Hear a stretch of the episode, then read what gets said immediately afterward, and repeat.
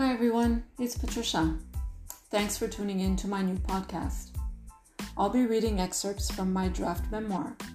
You can find them on my blog at livingaftercancerblog.wordpress.com.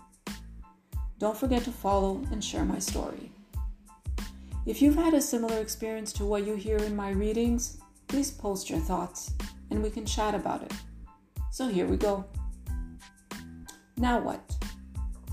Sometimes I look in the mirror and see a stranger, someone I detest, someone that is missing. I find myself in a world of struggle where I have no control and no boundaries. Saddened by the negative effects cancer has brought me, I long for a full life just to better myself. Growing up, I was a quiet girl, a private woman, and always kept to myself. Writing was my sanctuary. Although I never kept a diary, writing about anything else was my way to enjoy my simple life. I certainly had many interesting experiences I could write about, but never courageous enough to put my private thoughts on paper. In a large pot of broth, one tiny piece of carrot won't flavor the soup. So, who am I to think anyone would even be interested in my little life? God knows there are bigger stories out there. I only read books when it was required in school. I didn't want to steal anyone's style or ideas, even if unintentional.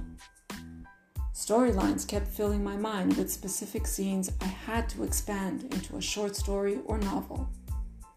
Plots and poems would want to jump onto pieces of paper, or they wouldn't let me be. So it's almost as though I didn't have this choice. I was drawn to writing at every point in my life. Whether I felt good or not, writing was what my heart wanted me to do. With all the little experiences in my life that often took me away from my passion, it was never forgotten. In my eyes, it is who I am. Although not published, except for a poem I paid to see in a collection following a contest I didn't win, I always considered myself a writer. After all, we are writers if that's what we do, not because someone pays us to do it. Now, after cancer, I want writing to be a career. That's it for today.